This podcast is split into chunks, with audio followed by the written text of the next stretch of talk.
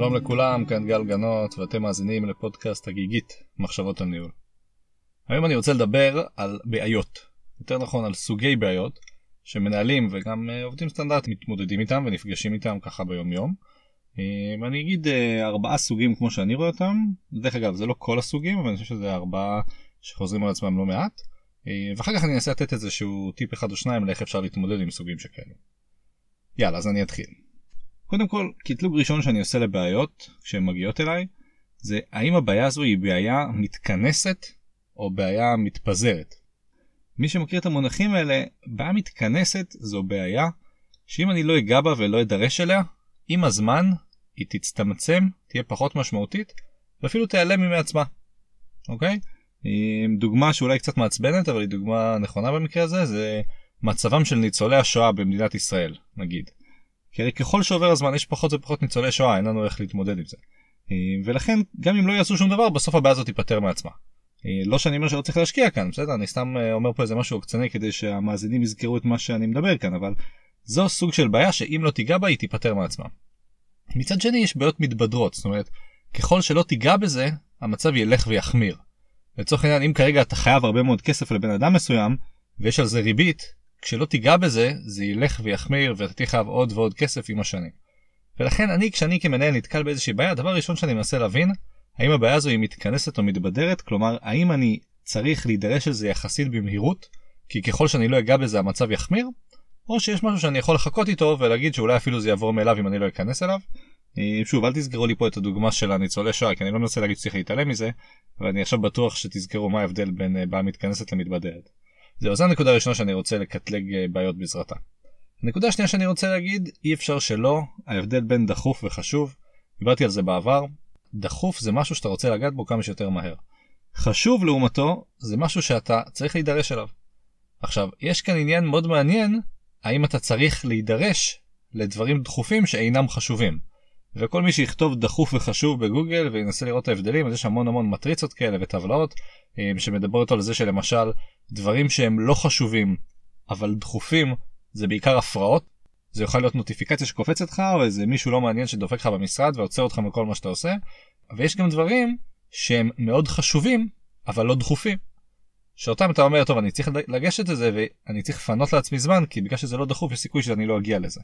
כמובן שיש דברים שהם גם חשובים וגם דחופים וזה הדברים הראשונים ויש דברים שהם לא דחופים ולא חשובים שזה פשוט רעש שלא צריך לגעת בו וכנראה לא נגיע אליו לעולם. אז החלוקה הזו של דחוף חשוב היא כמובן משמעותית כשמדברים על בעיות ואני מציע לכם לנסות לאמץ את הגישה הזאתי שכשאנשים אומרים לכם יש לי משהו דחוף אז אתם אומרים רגע זה דחוף או שזה חשוב האם זה אותו דבר ועשיתי פרק לפני כמה זמן על הסלידה שלי מהמונח דחוף אני יכול לפנות אתכם גם לשם.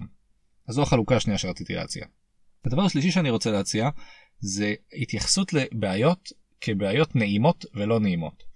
ומה שאני מתכוון כאן זה בעיקר להתייחס לבעיות הלא נעימות. לפעמים מנהלים או אנשים בכלל נתקלים בקושי להתמודד עם איזושהי בעיה כי פשוט לא נעים להם לפתור את הבעיה הזאת. אוקיי? לא נעים להם, לא צריך לזלזל בזה, זה יכול להיות אתה עכשיו יודע שיש לך עובד שהוא לא טוב ואתה יודע שיש לך עכשיו איזשהו שיחה שאתה צריך לעשות איתו או שאתה אפילו מודע לזה שאתה כנראה תצטרך לפטר אותו וזה לא נעים ואתה לא רוצה לעשות את זה ואתה מתחיל להתייעץ עם כל מיני אנשים מה נעשה ואיך נעשה ואיך נתמודד ומה הדרך הנכונה ואתה מתחיל להיכנס לאיזשהו סחרור כזה כשאתה יודע מה צריך לעשות צריך לשבת וצריך לדבר כמובן שצריך להגיד את זה בצורה הכי נעימה שאפשר וגם דיברתי על זה בפודקאסט אחר אבל עדיין אתה יודע מה לעשות הבעיה היא לא מה לעשות יותר איך לעשות את זה כי לא נעים לך לעשות איזשהו משהו. ואני חושב שכאן בהקשר הזה צריך להבדיל בין הבעיות שהן קשות כי אתה באמת לא יודע מה לעשות לבין האיך לעשות את זה והאם זה נובע מאיזשהו חוסר נעימות שלדעתי פוגע בכולנו מתישהו כאנשים uh, שהם בני אדם וזה מטריד אותם הרגשות.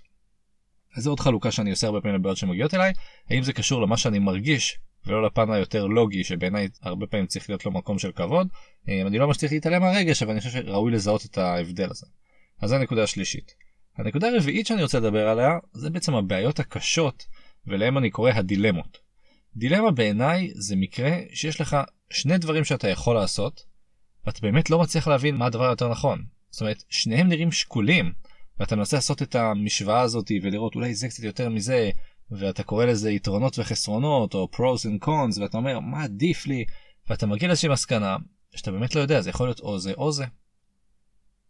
עכשיו ברגע שהגעת לזה בעצם נפתרה הבעיה. כי זה לא משנה. כלומר, אם הגעת למצב שיש לך שני פתרונות ואתה לא יודע מה לבחור מביניהם כי הם נראים לך בדיוק אותו דבר שווים, אז פשוט צריך לבחור משהו. כאן אני זוכר דרך אגב סיפור משיעורי הכלכלה, שאם יש חמור שעומד באיזשהו מרכז של שדה, ויש חציר בשני הצדדים שלו, במרחק 100 מטר נגיד מצד ימין יש לו ערימת חציר ועוד ערימת חציר במרחק 100 מטר בצד שמאל, אז מה הוא יעשה? לאיזה כיוון הוא ילך? ואם אתה מסתכל על אה, לוגיקה, אז החמור ימות בגלל שהוא לא יודע לאיפה ללכת והוא ייתקע. אז אנחנו כמנהלים לא צריכים להיות חמורים במקרה הזה ואנחנו צריכים פשוט להגיד אם א' וב' נראה לי אותו דבר אז בוא פשוט נבחר משהו אקראית ניקח את א' ניקח את ב' זה לא משנה צריך לקחת משהו. וזה העניין של הדילמות שמצד אחד זה מאוד קשה כי אתה לא יודע מה לבחור מצד שני יש לך איזה הקלה שאומרת פשוט עשיתי את מה שאני יכול ולא הצלחתי לבחור כי זה נראה לי בדיוק אותו דבר אז אני פשוט אבחר משהו. וזו ההתייחסות שלי לדילמות שזה כמובן המקום הכי קשה כי אתה באמת ככה באיזשהו חשש שאולי עשית משהו לא נכון אולי פספסת איזה משהו אבל בסופו של דבר כל עוד אתה בוטח בעצמך ואתה יודע שעשית את מה שאתה יכול אני חושב שזה הדברים שיכולים לעזור לך כדי בסוף לקבל החלטה ולהיות שלם איתה. אז זה ככה ארבעת הסוגים שאני מחלק את הבעיות לפיהם שוב יש עוד סוגים אבל זה ככה ארבעה מרכזיים העניין הזה של הבעיות מתכנסות אל מול המתפזרות העניין של בעיות דחופות וחשובות סיפור של בעיות לא נעימות שאני יודע מה לעשות פשוט קשה לי לעשות את זה כי אני האיך מטריד אותי וגם העניין הזה של דילמות באופן כללי שזה שני דברים שאתה באמת לא מצליח להכריע ביניהם ואז אני ממליץ פשוט לבחור משהו כי זה באמת לא משנה וזה יכול לתת לך תחושה יותר טובה. זהו לגבי הדברים שאני חושב שיכולים לעזור בפתרון של הבעיות האלה אז האמת שאמרתי קצת תוך כדי אבל אני כן אגיד שלי מאוד עוזרת התחושה שעשיתי מה שאני יכול ברצינות ובהשקעה במטרה לקבל את הדבר הטוב ביותר. זאת אומרת, לא תמצאו אותי מקבל החלטה על איזושהי בעיה, באיזשהו חוסר תשומת לב, או באיזשהו אה, היסח אה, הדעת. אני מאוד משתדל שזה לא יקרה, אוקיי? אולי זה כן קרה לפעמים, אבל אני מאוד משתדל שזה לא יקרה, ולכן אני מודע לזה שכשבחרתי איזשהו משהו, גם אם בסוף זה יצא כשגוי, אני יודע שעשיתי הכי טוב שאני יכול, וזה אותי מרגיע, כי אני חושב שמותר לאנשים לטעות, דיברתי על זה בעבר, אבל בהנחה שעשית את מה שאתה יכול ולא זלזלת אז אני חושב שזה משהו שהוא מרגיע וגם לצורך העניין אם יש איזשהו מבחן ואתה נכשלת במבחן הזה בהנחה שהתכוננת כמה שאתה יכול אני חושב שזה מפצה באיזשהו מקום. אני יודע שיש עוד גישות יש גישות שרואות רק את היעד או שיש גישות שמוותרות לעצמם באיזשהו מקום. אני חושב שבסוף ההשקעה זה מה שחשוב זה לא תמיד מנצח זאת אומרת זה שהפסדת אבל השקעת זה נחמד אבל זה לא באמת עוזר אבל אני בתפיסה שלי אני חושב שאם אתה בדיעבד מסתכל ואומר עשיתי מה שאני יכול זה נותן תחושה טובה וזה לי עוזר. הדבר השני שאני רוצה להגיד זה שאני אוהב להסתכל על הדברים בפרופורציה לאורך זמן.